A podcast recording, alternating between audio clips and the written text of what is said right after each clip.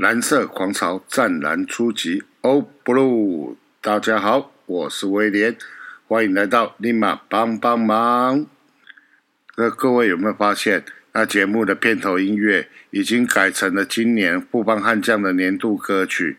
那威廉在此谢谢富邦球团的同意授权，年度的歌曲在立马帮帮忙的节目中使用。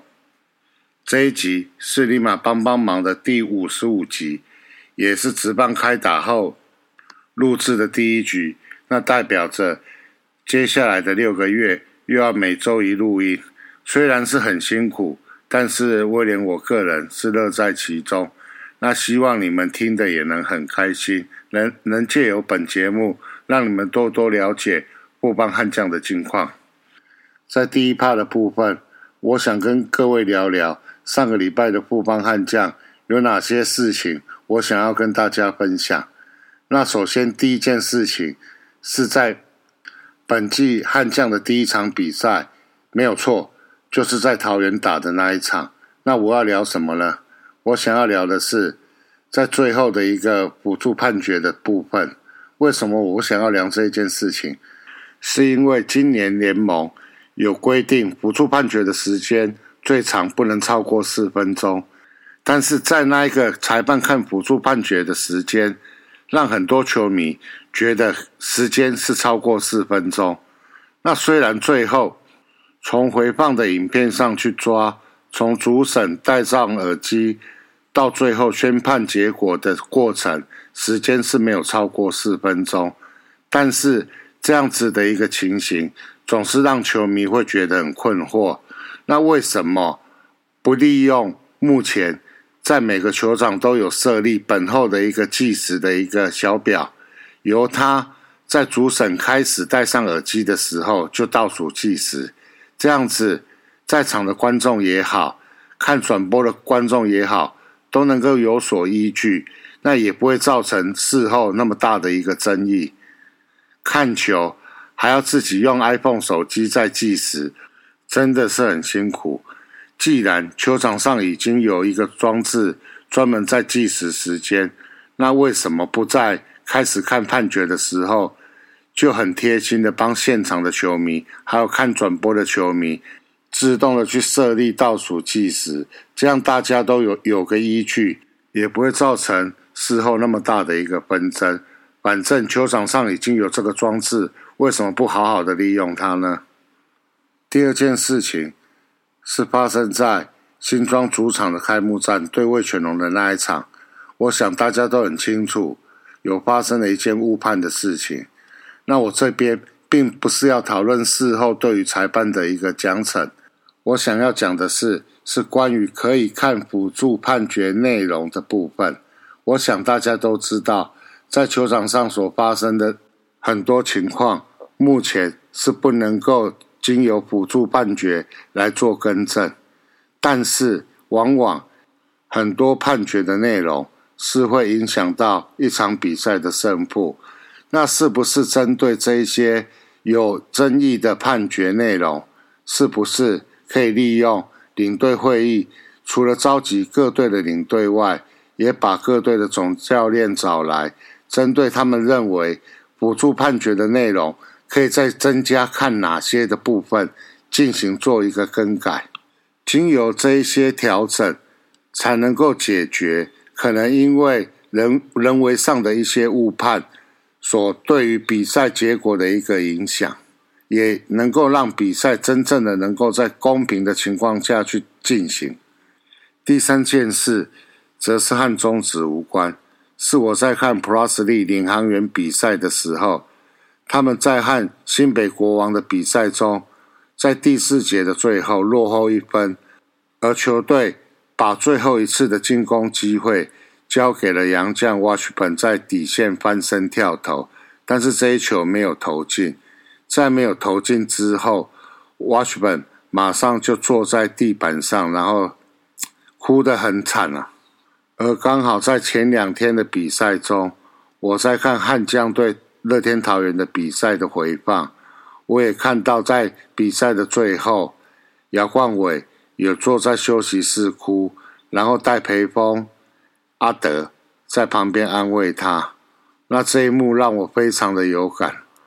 很多的运动员会因为他们的表现不如预期，甚至造成球队没有办法赢球，而在赛后，在比赛的现场流下了英雄泪。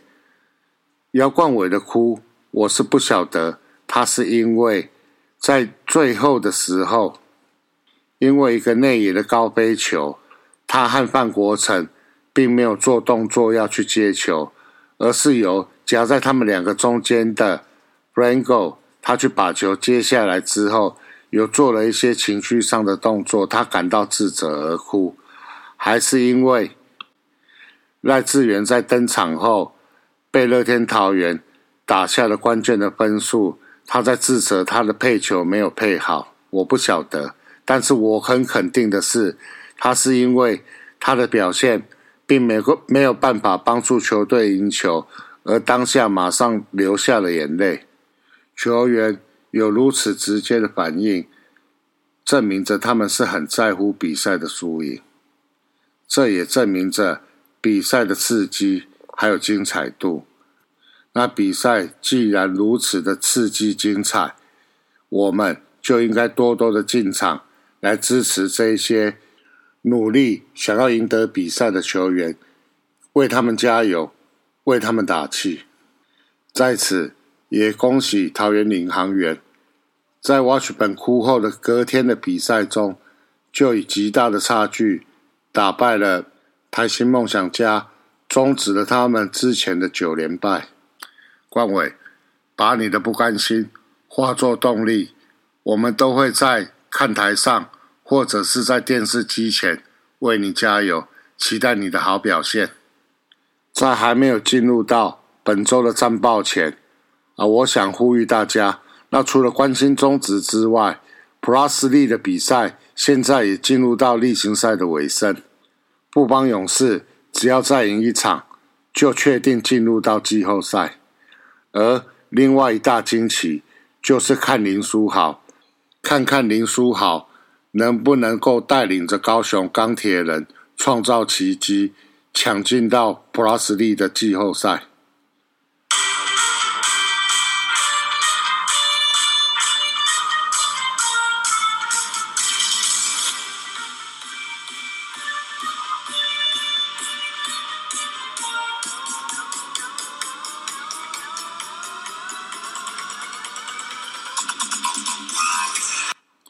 上周悍将总共打了六场比赛，那战绩是一胜一和四败。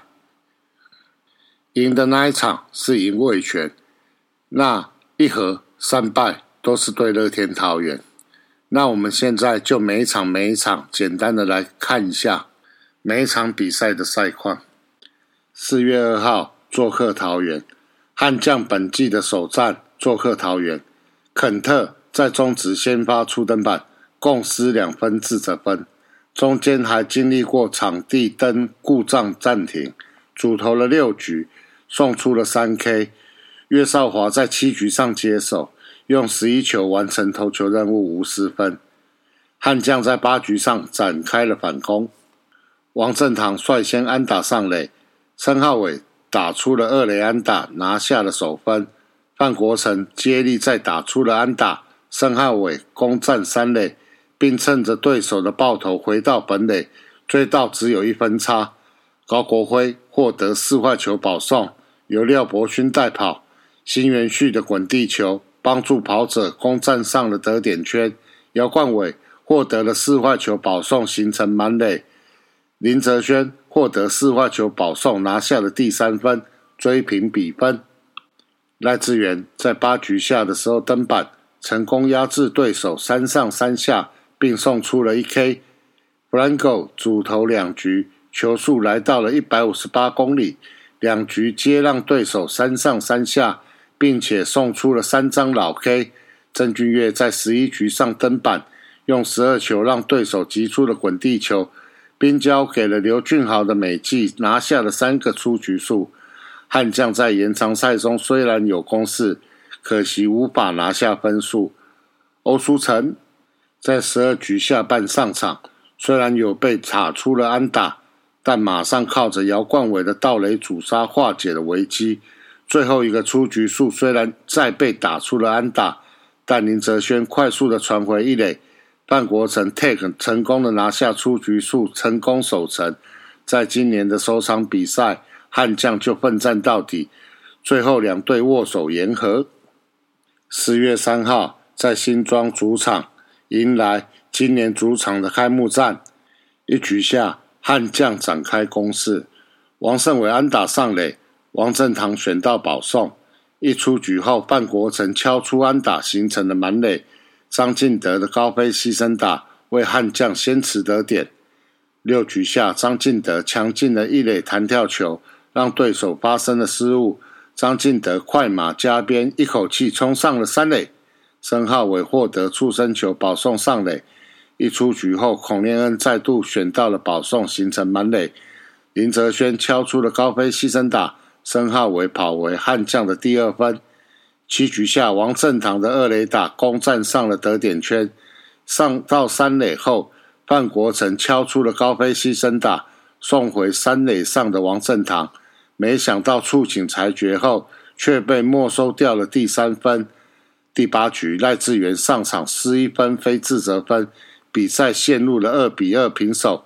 九局下，悍将反攻，刘俊豪、王振堂。敲出了安打，攻占上了一三垒。国辉敲出了再见安打，悍将三比二和对手说再见。国辉也获选为单场的最有价值球员。四月四号儿童节，那一样在新庄的主场对战乐天桃园。今天在主场迎战乐天桃园，一局下悍将展开攻势，两出局后，申奥伟获得触身球上垒。范国成敲出了安打，攻占上了一三垒。国辉敲出左外野的安打，为悍将先持得点。悍将先发投手江国豪前四局仅失两分，不过五局上被连续安打失掉了四分，紧急换上了陈冠勋来接替。陈冠勋他投了一局失掉了一分。五局下半，泽轩敲出了阳春全垒打，为悍将追回了一分。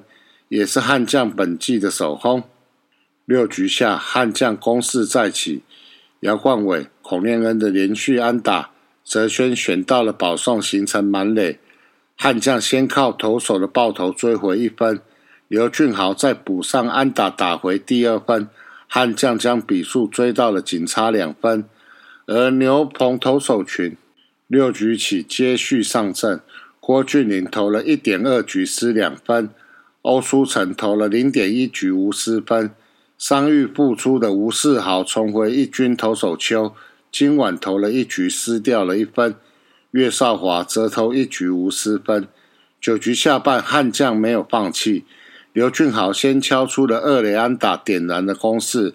两出局后，国辉敲出了左外野方向的两分打点全垒打，帮悍将追进了比分。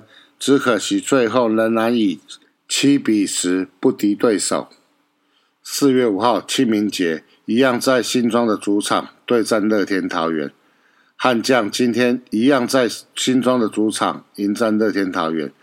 悍将的先发投手陈世鹏一局上碰到乱流，失掉了三分。四局上再失一分，比赛还因大雨中断。恢复比赛后，欧书成接替投球解决打者陈世鹏。三点二局失掉了三分，退场。悍将在四局下展开进攻，申浩伟的二垒安打攻占上了得点圈，孔念恩也补上了二垒安打，悍将追回一分。欧书成续投五局无失分，合计一点一局无失分。六局岳少华让对手三上三下。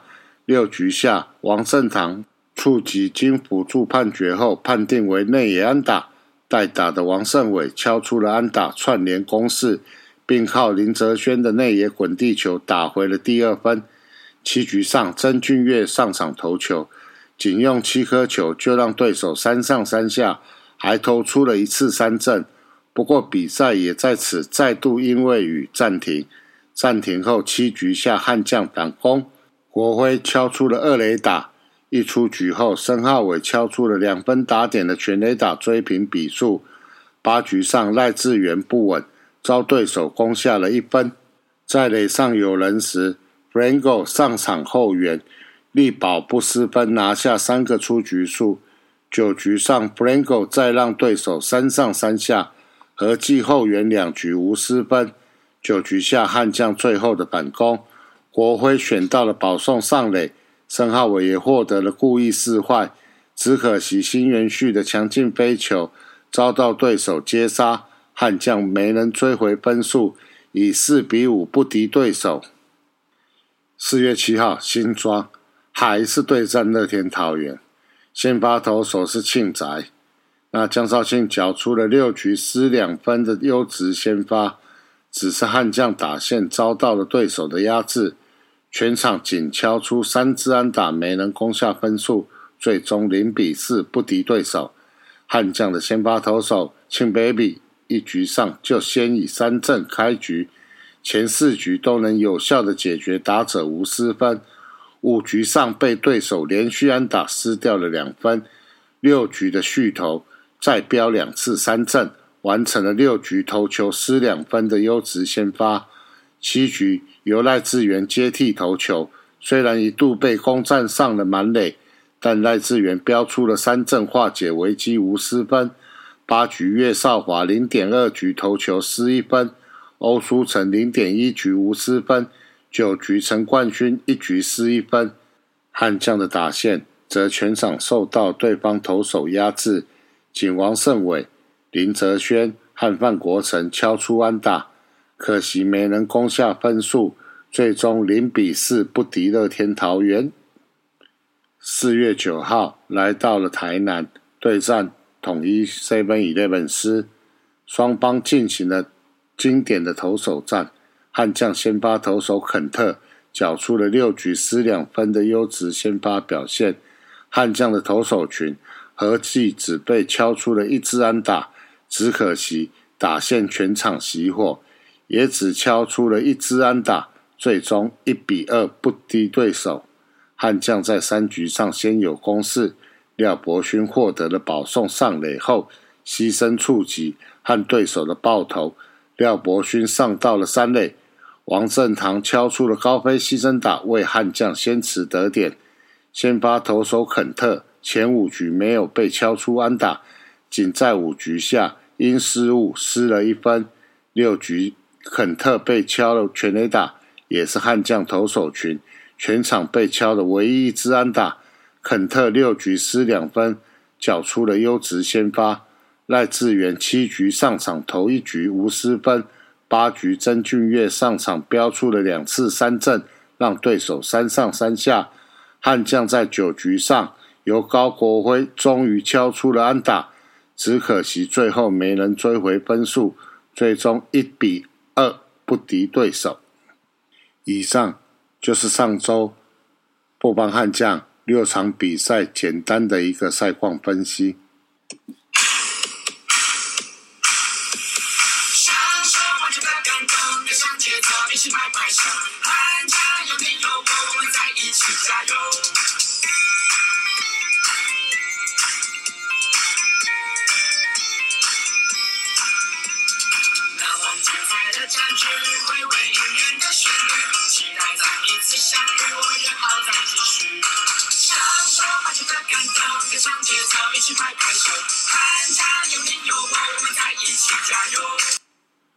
那接下来的这一趴来聊聊成绩的部分哈，在团队成绩的部分，战绩是一胜四败一和，在团队打击率的部分是两成三八，在团队防御率的部分是三点二一。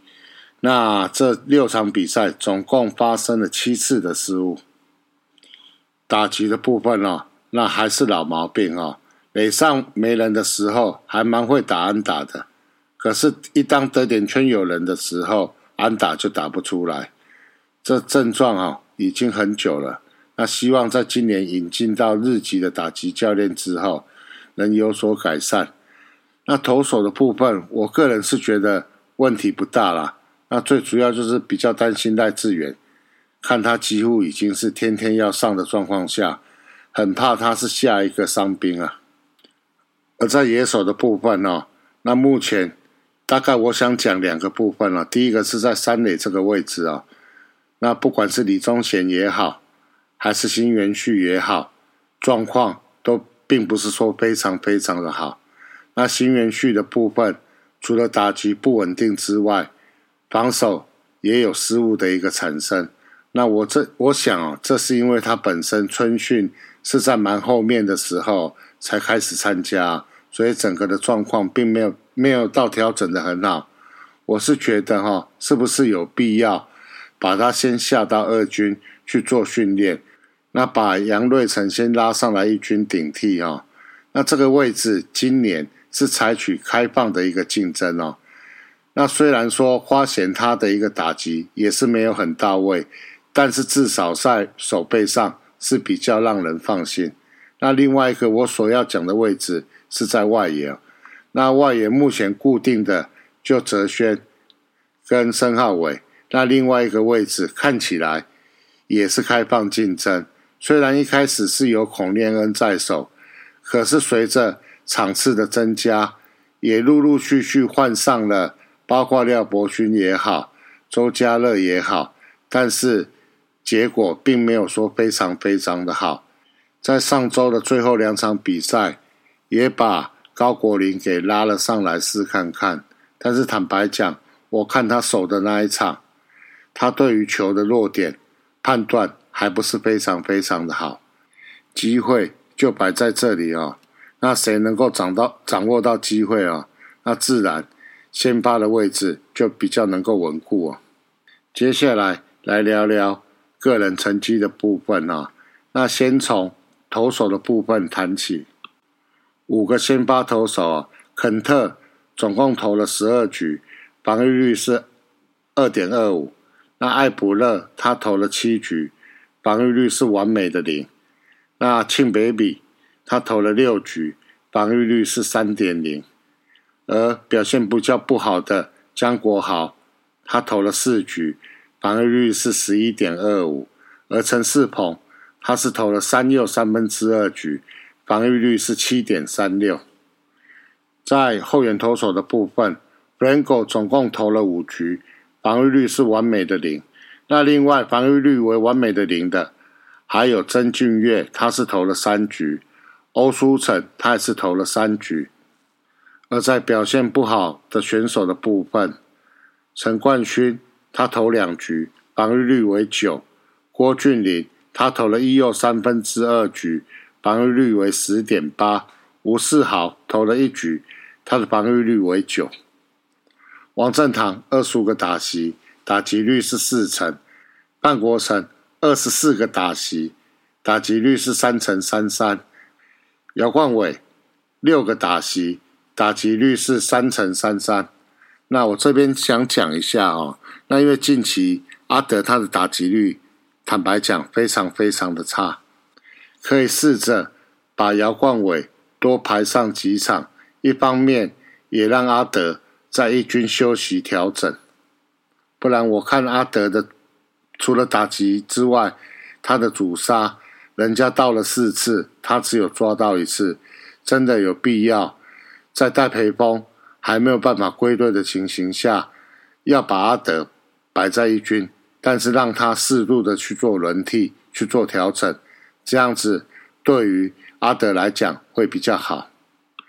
我再补充一位打的也是非常好的选手，那就是国辉，十六个打席，三乘一三的打击率。那希望国辉能够持续的保持火烫的手感啊，因为我想不光是邦迷在看，全中华职棒的球迷都在看国徽能不能再重返荣耀。那这一点。对国徽来讲是非常非常非常非常非常的重要。开季的一胜四败一和，战绩非常非常的不好。那虽然说大家都知道这一队已经正式的在进入换血的阶段，但是没有办法赢球。只要有办法打出在今年前三场的一个比赛内容，我想大部分的邦迷应该是能够接受。邦迷朋友们，那既然我们都知道，目前我们正在换血调整体质时，需要的应该是鼓励大于苛责。今年的我们，就请多点耐心，多给球员鼓励。要拿到总冠军的这个美梦，我们明年再想好吗？节目的最后，我还是不厌其烦的呼吁大家。请多多进场看球，如果可以，请带着你的家人、朋友、同学、同事一起进场看球。我很肯定能跟大家讲，我们下周见，拜拜。